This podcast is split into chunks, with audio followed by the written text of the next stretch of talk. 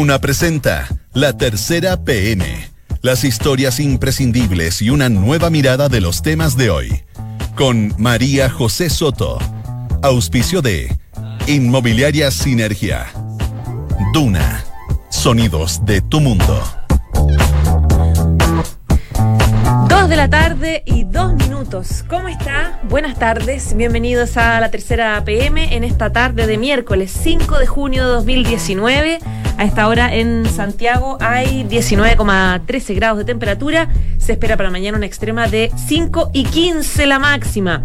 Hay hartos temas, partiendo harto tema político, de hecho. Un nuevo partido político que viene en camino y eh, otro partido político que no logra, no logra contarse a sí mismo. Todavía no logra el Partido Socialista eh, terminar con las elecciones de su partido. Bueno, la cosa está bien enredada. También hay novedades con la Copa América, que está súper enredada porque nadie le tiene mucho fe a la roja, para ser honesto. Bueno, vamos con los titulares para contarles el detalle de los temas que ya están publicados en la tercera PM. Les vamos a hablar del despliegue del ministro del Interior Andrés Chadwick en el Congreso. Está, él está de cabeza en la búsqueda de un acuerdo nacional para cambiar varios temas institucionales, que fue de hecho el llamado que hizo el presidente Sebastián Piñera en su cuenta pública. José Antonio Cast ya tiene partido político, lo lanza formalmente el lunes. El Partido Republicano va a tener dos diputados, un RN y un ex UDI se quieren constituir en tres regiones. En Chile Vamos siguen sin pescarlo mucho. Dicen que no va a haber más fuga de militantes para irse a esas filas, pero lo cierto es que Cast quiere competir en las elecciones parlamentarias y hay varios diputados que no ocultan su simpatía por este proyecto. El pacto de no agresión que acordó el presidente de Renovación Nacional Mario Desbordes con el jefe del segundo piso del presidente Sebastián Piñera, Cristian Larroulet ¿Por qué pacto de no agresión? Se preguntará usted. Porque la Roulette, ex ministro Sexpress, es militante de la UDI y RN viene hace rato reclamando que la UDI tiene de alguna forma secuestrado al presidente, influyen demasiado sus decisiones, entonces RN se siente abandonada, que pesa un poco en el Palacio de la Moneda y por tanto el reclamo que ha hecho hace varios días Mario Desbordes. Bueno, se juntaron Desbordes y la Roulette. ¿Podrán trabajar juntos? Léalo en la tercera. Bueno, lo que les decían eh, al inicio, ¿me cree si le digo que el Partido Socialista todavía está contando sus votos de su elección interna entre Álvaro Elizalde y Maya Fernández? Las elecciones fueron hace 11 días. Casi la mitad de las mesas escrutadas de las elecciones tienen reparos.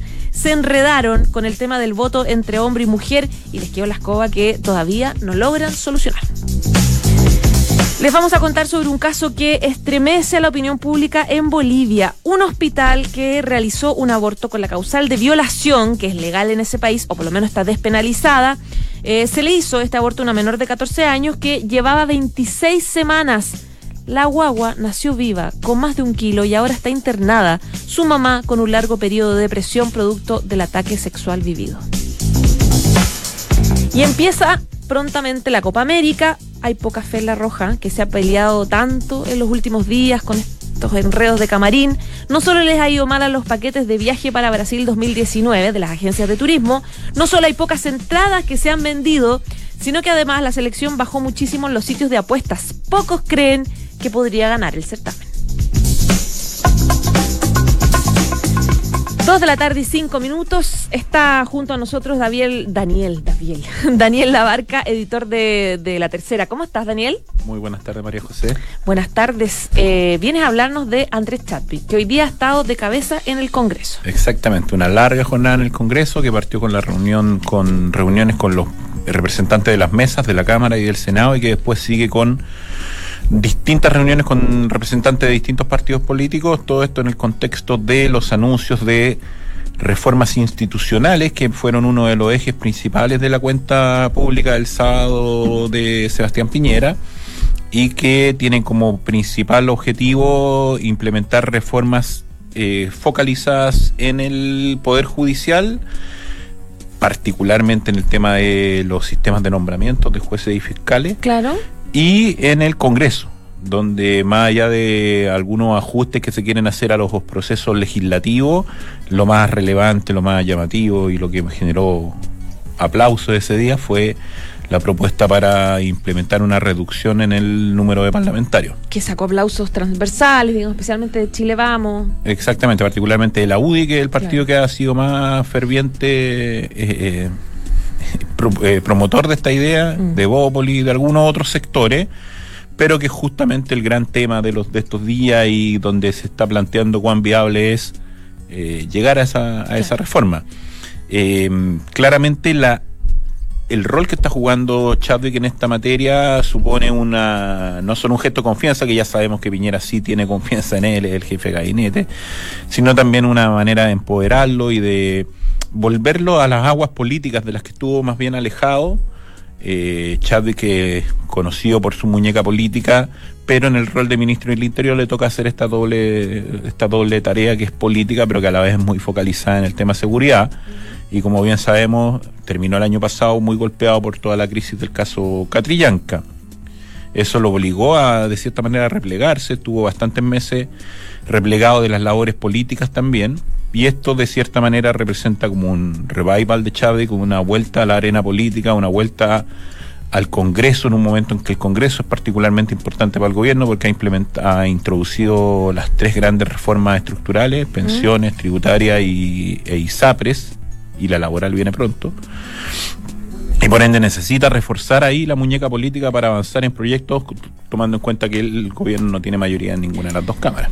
Recapitulemos un poco. En el anuncio que hizo el presidente Sebastián mm. Piñera su cuenta pública, pidió un acuerdo nacional, es decir, transversal todos los partidos políticos. Exactamente, replicando un poco el modelo del año pasado de las cinco grandes acuerdos con los que llegó al gobierno Piñera. Claro, para lograr algunos cambios que para él consideraba importantes, como por ejemplo cambios en el Parlamento, reducir la cantidad de parlamentarios, que es una de las solicitudes que había pedido la UDI, también cambiar el, el tema de nombramiento de jueces, etcétera, etcétera. Para lograr eso, que fácil no es, nombró al ministro Chadwick como eh, quien llevara el liderazgo. Chadwick, quien en los últimos meses ha sido bien cuestionado por varias cosas, entre ellas el tema Catrillanca. Entonces, esto de alguna forma lo empodera de nuevo. O sea, el Panzer nuevamente al Congreso ahí a debatir con los parlamentarios, sentarse en las reuniones, etcétera. Eh, ¿Qué posibilidades hay reales de que esto se concrete? Como por ejemplo el tema de la reducción de parlamentarios, que igual en la oposición han dicho que no. Y en ese sentido, ¿cuál es el riesgo de Chadwick de encabezar esto que podría terminar un poco fracasado si no se logra? Sí, si uno va al, anuncio del, sábado, eh, el, análisis que hace Sebastián Piñera y que se venía, se venía ya advirtiendo previamente que iba a dedicar un tópico al tema institucional, se acota a dos grandes temas, como decíamos, el Poder Judicial y el Congreso. Hay que ver cuál es el alcance de las conversaciones que va a tener Chávez hoy día con, los, representantes del Congreso y con los partidos para ver si ese margen de acción se amplía. Porque hay una serie de reformas institucionales que son bien relevantes que el gobierno las ha esbozado en, eh, a partir de distintas coyunturas. Cuando ha estado arriba el tema del Tribunal Constitucional, por las polémicas votaciones, el gobierno ha esbozado que está eh, planteando una reforma al Tribunal Constitucional. Lo mismo con el CDE, lo mismo con Contraloría. Sin embargo, el sábado no nos anunciaron. Uno debería esperar que esas reformas que el gobierno está trabajando deberían estar incluidas en este gran paquete de reformas institucionales. Del que no se ha dado mucho detalle más allá de los pequeños anuncios. No, y el tema de los jueces sí ha estado en, carpeta antes, durante y después la cuenta. Después de la cuenta, Hernán Larraín incluso planteó que los jueces no estaban muy interesados, no se habían involucrado mucho en este tema, pero ese es un tema... Pero que tampoco les va a tocar mucho a los nombramientos no debería de la provocar mucho y debería generar eh, un respaldo más bien transversal porque el Congreso fue objeto de muchas críticas en la última pasada por la nominación de Dobra Lucic. Es sin duda el tema del Parlamento y el del Congreso el más polémico, el más controversial y probablemente en mediante el cual va a ser medido el éxito o el fracaso de las gestiones que realice Andrés Chávez, porque el gobierno puso mucho ficha en eso, porque es un tema que genera mucho respaldo en la ciudadanía, pero que sin embargo a poco andar se ha visto que no genera mucho respaldo en los distintos partidos. Ya vimos que en el oficialismo no hay consenso, que el presidente del partido más grande del oficialismo, el partido más grande de Chile, Mario Desbordes de RN, salió a plantear dudas respecto a esta reforma.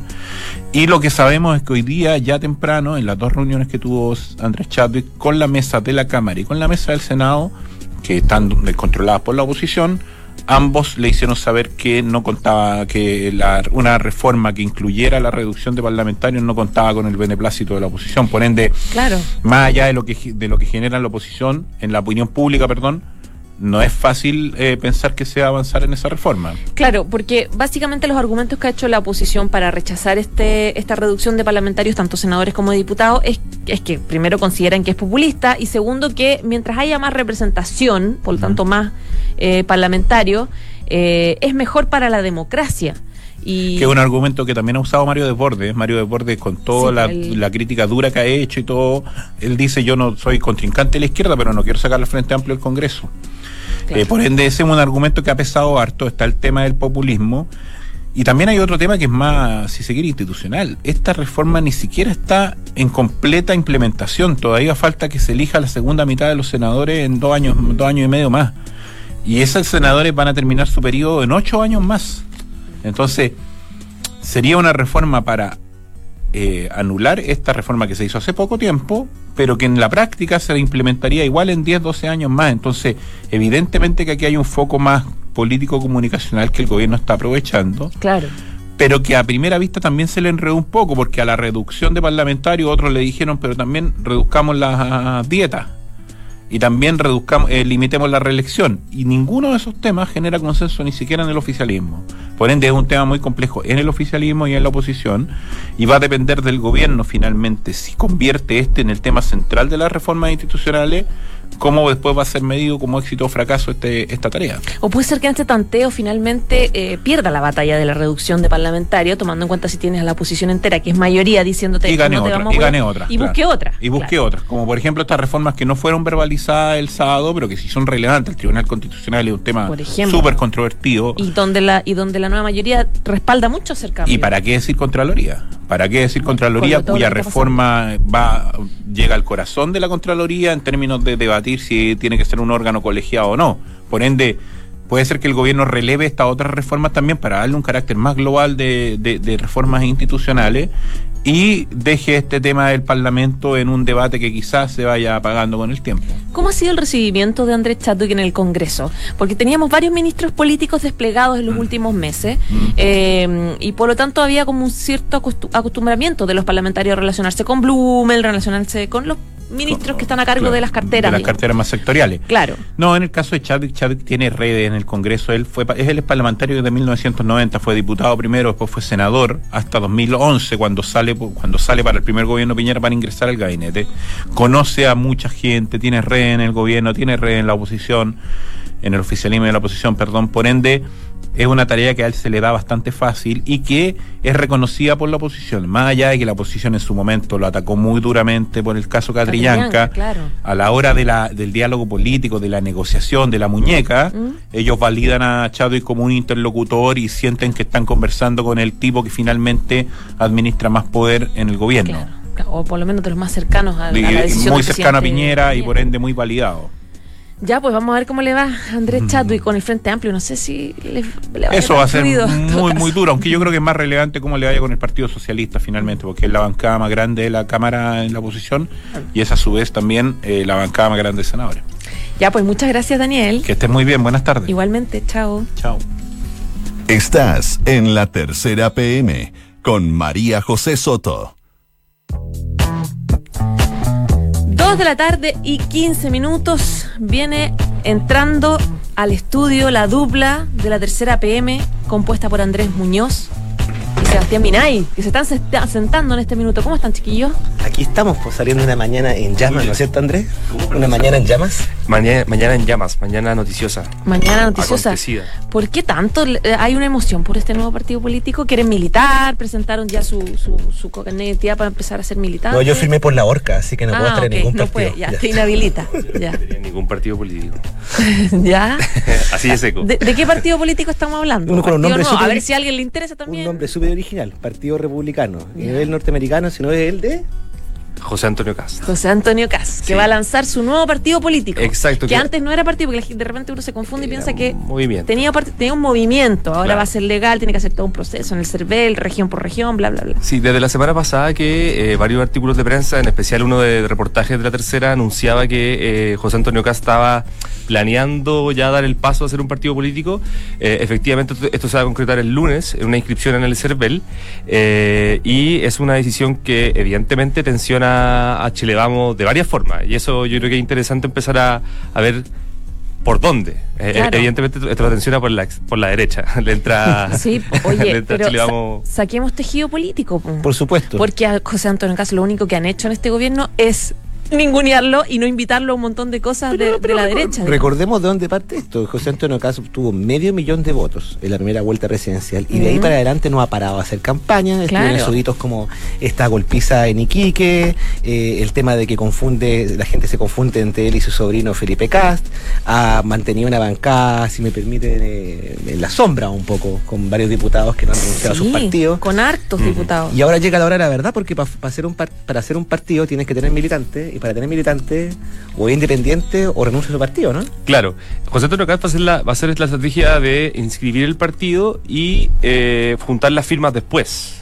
Eh, va, va a constituir el partido en cuatro regiones. eh, y O'Higgins. O'Higgins, la Araucanía, Maule y se nos queda una. Bio Bio, que Bio tiene elecciones parlamentarias el 2021. O sea, está pensando en las parlamentarias. La municipal la va a pasar de largo, digamos. Eh, no, yo creo que la, la de gobernadora regional no la quiere pasar de largo. De hecho, hay, hay dirigentes de Acción Republicana y del próximo partido que han dicho de que eh, están preocupados de que de nuevo salga a discusión el tema de aplazar la elección de gobernadoras regionales. Mm, ya. O sea, Porque efectivamente ellos quieren eh, participar en esa elección hay- mm. y tienen, tienen un arraigo importante en el sur. Entonces, Hay un punto ahí porque la- es- eh, ellos, al igual que el Frente Amplio, son el- el- a los extremos son los que más le interesa que esa elección que se hace junto con la de las municipales no se postergue. Claro. Y en el caso del de, de Acción Republicana o inminente Partido Republicano, les conviene por todos lados, porque si una elección de gobernadores pierden, pierdes con un 30% y ya tienen un candidato a senador casi electo. Entonces, esto va a ser a costa, no va a ser gratis, va a ser a costa de, de renovación de la UDI. Mencionemos, este, par- este partido ya comienza con dos parlamentarios, que es Cristóbal Urruti, Siempre lo digo mal, eh, De Renovación y Nacional. que es de RN, no, ha sa- ahí, el RN todavía va a salir de la militancia, o va a mantener esta... ¿no? No- tiene que nos salir. dijeron eh, cercano a- al partido, a RN, que efectivamente él va a salir. Eh, no Ah, se ya. está viendo cuándo va a ser esa salida, esa renuncia, pero él ya habría tomado la decisión de, de- de dejar RN. Eh, y como Ya. tú bien dices, Urrutia, que ya está, ya había renunciado a la UDI en, diciembre. Ex UDI. Ujú. ex UDI, también va a ser parte de la bancada republicana ya concreta. Queda la duda ahí, ¿qué va a pasar con los otros parlamentarios? Es que eso te iba a decir, además tiene buena Pregunta. onda con varios diputados. Harry Jürgensen, Araceli Leuquén, Eduardo Durán, Miguel Mellado, Camila Flores. Ujú. con los que incluso con varios viajó a. Se recibió a Brasil Bolsonaro con acá. Jair Bolso- ah, recibieron acá a Jair Bolsonaro. Entonces, tal, o sea, si, si esto, toda esta cantidad de parlamentarios concretara su ingreso, tiene una bancada, pero. O sea, hoy por hoy lo que han dicho es que no se van a ir, pero la historia se escribe día a día y renova- corríjanme si me equivoco, hasta ahora Renovación Nacional, que es el partido que podría ser en teoría más afectado, ha tenido una política de, de no sofocarlo, de dejarlo ser un poco, ¿no? Sí, porque recordemos cuando el año pasado eh, ya se sinceró esta relación de algunos diputados de RN con Cast. eh, de hecho, que nosotros también publicamos de que recibían una minuta todas las semanas de, que, la- que hacía Mm, Acción tiene un grupo de Republicana. WhatsApp también, ¿no? Un grupo de WhatsApp, exacto, que estaban como coordinados. Claro. Eh, Mario Desborde, el presidente de RN, tomó la decisión de decir: eh, bueno, veo que hay una diversidad importante en mi bancada. Diversidad importante. Es claro, una, una diversidad no quinta columna, quinta columna. Claro. No, porque es verdad, RN tiene una diversidad importante dentro de la derecha. eh, en, la cámara, en la Cámara de Diputados hay eh, liberales, castianos, Pinochetistas. pi- y orgullosos, piñeristas. A diferencia- Neopiñeristas. A diferencia de la UDI, es bastante diversa. Eh, y Desborde, bacheletista, claro, en ese momento eh, dejó libertad de acción. Eh, y hoy día, me imagino, no ha salido a hablar el, el presidente RN, eh, le va a complicar eh, al menos la salida de Urrutico Echea.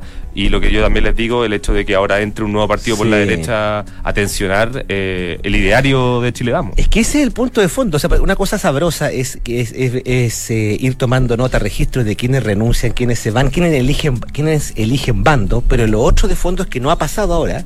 Es que, claro, se, se crea un nuevo partido de derecha. Es una derecha que hace, no sé, eh, seis, cinco, cuatro años atrás solamente tenía dos partidos. La UIRN, que era Claro. Partido Nacional. Ya existe Bópoli, que no salió de la nada, sino que tomó gente de ambos partidos. Se fue rompió el la Claro, exactamente. Pero que- y, y- y no es que no es que lo- los partidos nuevos de derecha vengan de Marte, tienen que sacar su gente de los partidos que ya están. Evópoli hizo un poco eso. Mm. Eh, no, no, Evópoli no se creó con gente que salió del PPD, ni que cruzó la vereda, ni la democracia cristiana. Muy Seamos muy poquito, claros. hay muy Claro. de. Y lo que va a hacer el Partido Republicano, si cumple sus objetivos, es también sacar gente y, y se genera un nuevo cuerpo que la primera duda es, ¿va a formar parte de Chile Vamos o no? Claro. Esa- Ahora, y, ta- y también hay que tomar en cuenta que cada diputado no es, no es solo, cada diputado tiene una parcela gigante distrital que está compuesta por alcaldes, por concejales, por core, Exacto. por dirigentes regionales que son súper importantes, vecinales, que finalmente son los que hacen las campañas. Exacto. Entonces, claro, eh, cada diputado es un mundo. Esa, esa es la primera interrogante, si el Partido Republicano de José Antonio Caz va a formar parte de Chile Vamos, lo que lo obligaría a participar en primaria, o si va a jugar por fuera, que es lo que le estaban pidiendo, si, si me apuran... eh, los- Claro, la UDI y RN oiga, si usted quiere ser parte de la coalición, tiene que someterse al menos a las primarias en todo sentido, ya sea de gobernador, de, de alcalde y, o lo- la presidencial. Eso nos obliga a hacer un pacto y de lo contrario les quita votos. Y esa es la- Y, claro, y le convendrá a José Pero- Antonio Caz in- integrarse. Da la sensación de que solo y un poco diciendo, no me, presidente no me invitó a la cuenta pública, pero no importa, Pero- sigamos adelante. Como que da la sensación de que esa puesta en escena es más beneficiosa electoralmente para aquellos medios defraudados de Piñera o de, de Chile Vamos. Pero es que ahí es donde, donde, co- donde siempre cosecha el grupo de Cast, en la gente de derecha que está un poco desent- desencantada Claro. del gobierno, los que encuentran que el gobierno de repente es un poco débil o que que, le cede a cede la espacio izquierda. izquierda, Claro. ¿O no? Claro, eh, por ejemplo, eh, eh, la UDI y RN hoy día dicen no, eh, o sea, que, que se, que se sume, pero que se someta a nuestra regla. Los que no estarían de acuerdo en que entre Evópoli. Eh, Mm. Lo han dicho algunos dirigentes de Evópoli, no nos gusta nada de lo que dice José Antonio Cast, eh, y algunos le dicen, bueno, en una de esas es bueno, porque así nos empezamos a diferenciar y se empiezan a transparentar posturas de derecha que antes siempre estaban un poco soterradas, eh, no, no tenían un asidero. pues, Sinceremos las cosas. Claro, sinceremos las posiciones. Entonces, para Evópoli es incómodo, evidentemente, que entre José Antonio Casal a, a Chile Vamos, pero también ayuda a que, eh, no sé si limpiar, suena muy feo, pero que eh, algunos ya que siguen posturas que Casal ha, ha propuesto, la- las inseren y tengan un, un domicilio político claro. Pero falta ahí, eh, dentro de lo mismo que tú dices, eh, dilucidar qué tan conveniente o no esto para Felipe Cas. Recordemos que el senador de Bópoli y que aspirante pretendiente a ser candidato presidencial tiene un problema de identidad y que la gente los Que es un confunde. drama para él. Dos Cas rubios de derecha. Eh, ¿Te acuerdas que una vez hasta lo Y son agredieron? tan parecidos, además. Hasta una vez lo agredieron una cacho, vez, sí. probablemente por error. Mm, Imagínate en campaña. Con los En una primaria, y en además una- se lleva mal públicamente, por Pero lo es que la otra vez José Antonio Cast, yo me acuerdo que esa vez él me lo contó una vez. Él, uno, entre las razones que tuvo para el- el- el- el- el- el- el- no ir a la primaria era justamente porque iba a estar chocando con, con su sobrino. Bueno, él va a presidir el partido, ¿no? El- el- el- lo, lo más probable es que presida el partido eh, y el secretario general sea Jorge Barrera, Ya. eh, un, eh, un abogado que trabajó Eso. mucho tiempo como asesor legislativo en la bancada de senadores de la UDI, que dejó el partido hace muy pocas semanas y eh, va a ser el secretario general del Ya. Partido Y que Republicano. trabajó en la campaña de reelección a la presidencia de la UIA, Jacqueline Van Rieselberghe, quien Sí. justamente ha llevado una campaña todo este tiempo tratando de cuidar ese flanco derecho, eh, compitiendo con Cas por quien se juntaba primero con Bolsonaro, tratando de cuidar ese flanco derecho. Y algunos, Claro. mal pensado o bien pensado la UIA, dicen que si hubiese ganado Javier Macaya, la fuga de militantes habría sido antes. Claro. Difícil claro. saberlo, sí. Sí, ¿ah? Es difícil saberlo. Chiquillo. Pero habría sido así. Se me acabó el tiempo. Siempre Vengan a pasa. verme más seguido. Ya, pues invítanos, Ya. pues, si nosotros Vengan más felices. seguido, Sí. con más, con más intriga. Con más Kawin. Ya, me parece tan delicioso, me encanta. Que les vaya bien, chiquillos. Que estés Muchas bien. gracias. Chau. chao. chao. Esto es La Tercera PM con María José Soto. Dos de la tarde y 25 minutos. Vamos a ir a un tema internacional que ya le habíamos eh, comentado en titulares. Tiene que ver con un caso bien estremecedor en Bolivia de una niña, una niña, una menor de 14 años que fue a realizarse un aborto con la causal de violación, que allá es, se permite, digamos, está despenalizada, eh, pero llevaba 26 semanas, lo que complicó eh, esta, esta intervención. Bueno, tenemos acá a Fernanda Rojas que nos va eh, a explicar la situación, es periodista de Mundo de la Tercera y además para contarnos como la reacción bien importante y el debate que está generando en Bolivia este caso. ¿Cómo está Fernanda? Hola José, bien, ¿y tú? Bien, también. Pues con- contemos, partamos del principio con esta niña de 14 años. Bueno, este caso se hizo conocido en abril y ahora está afectando, creando una polémica en Bolivia respecto al aborto. En Bolivia el aborto no está despenalizado, pero para los casos de violación sí está establecido el, la interrupción ilegal del embarazo, el. ILE. Ya. Entonces esta niña de 14 años eh, fue violada. Ella trabajaba part-time en un restaurante. El, el dueño del restaurante la violó, tiene 43 años, es presunto, está en este momento en prisión preventiva. Eh, la niña supuestamente fue amenazada por el presunto violador para que no le contara a nadie sobre lo que había pasado. Entonces la niña eh, no contó nada hasta que la familia se empezó a dar cuenta que ella estaba un poco más gordita y más y más, hasta que la hermana de esta menor de 14 años le dice, está embarazada, hagámonos un test. Y la, le dice que hagan un test y sale positivo. Ahí la niña acepta que está embarazada y dice que el presunto violador la amenazaba con que iba a matar a sus padres si ella contaba algo. Como este caso es de violación, es aceptado para que, em, el- según la normativa legal en Bolivia, pueda realizar un aborto. Entonces la familia se fue eh, con la niña a un hospital de mm, Santa Cruz y en el hospital ingresa a maternidad con seis meses y solicitan el aborto con un documento legal y ahí es cuando ¿Y la ley no tiene un, un- un plazo máximo? no tiene plazo. La ley no establece ningún plazo en el caso de violación. Esa es la polémica que hay ahora. Porque eh, los médicos, los ginecólogos que estaban de turno, objetaron conciencia. Claro, Dijeron que. Ellos no iban a realizar el aborto porque ya tenía muchas semanas. Seis- 26 semanas iba a cumplir ya los 7 meses de embarazo. Entonces ellos se negaron. Empezaron a pasar los días, la niña seguía con el embarazo, seguía su curso, ella no quiere tenerlo. La familia ha expresado que ella no quiere saber ni siquiera de la condición del hijo, ni tenerlo, ni saber de ella, nada. Y que ellos como respaldan que fue un caso de violación, tampoco quieren saber nada del bebé. Esto eh, llegó ahora al debate porque el propio ministro de Justicia, Héctor Arce, da unas declaraciones donde dice que encuentra terrible que se realice este aborto con tantas semanas y que a pesar que fue un caso de violación, la mejor opción habría sido dar al niño en adopción.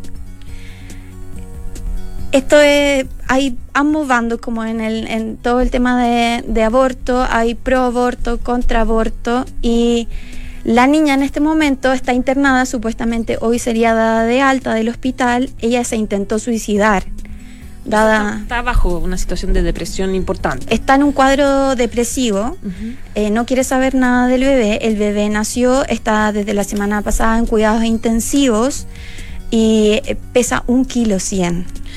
Ahora, a- al margen de este caso puntual, ¿cuál es el debate que se abrió respecto de cambiar la legislación? ¿De prohibir el caso de, de despenalización en caso de violación? ¿De modificar la fecha de, la gestación? ¿Cuál es el debate que, que están dando después de esto? El debate no es que eh, se levante esta medida de protección por la violación, sino que se restrinja a un plazo estipulado eh, de un, menos semanas.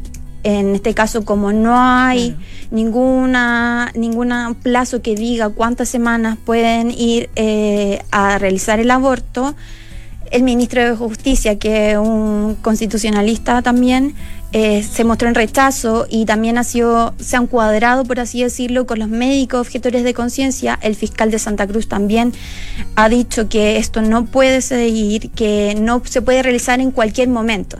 O sea, este es un primer caso que, que donde había un, un nivel de semanas muy alto. El primer caso en el que se enfrentan. Era el primer caso que ha sido tan polémico. Quizás ha- han habido otros casos que han pasado más desapercibidos. ¿Y la ley cuánto tiempo tiene? La- ellos se basan en esta ley que no, no da, no estipula tiempo, se basa en una sentencia que se hizo en el Tribunal Constitucional en 2014. Entonces, desde ahí, eh, el ministro de Justicia acota que existió en el Código Penal una limitación para el aborto por violación que después quedó en nada por unas protestas que se hicieron con los médicos.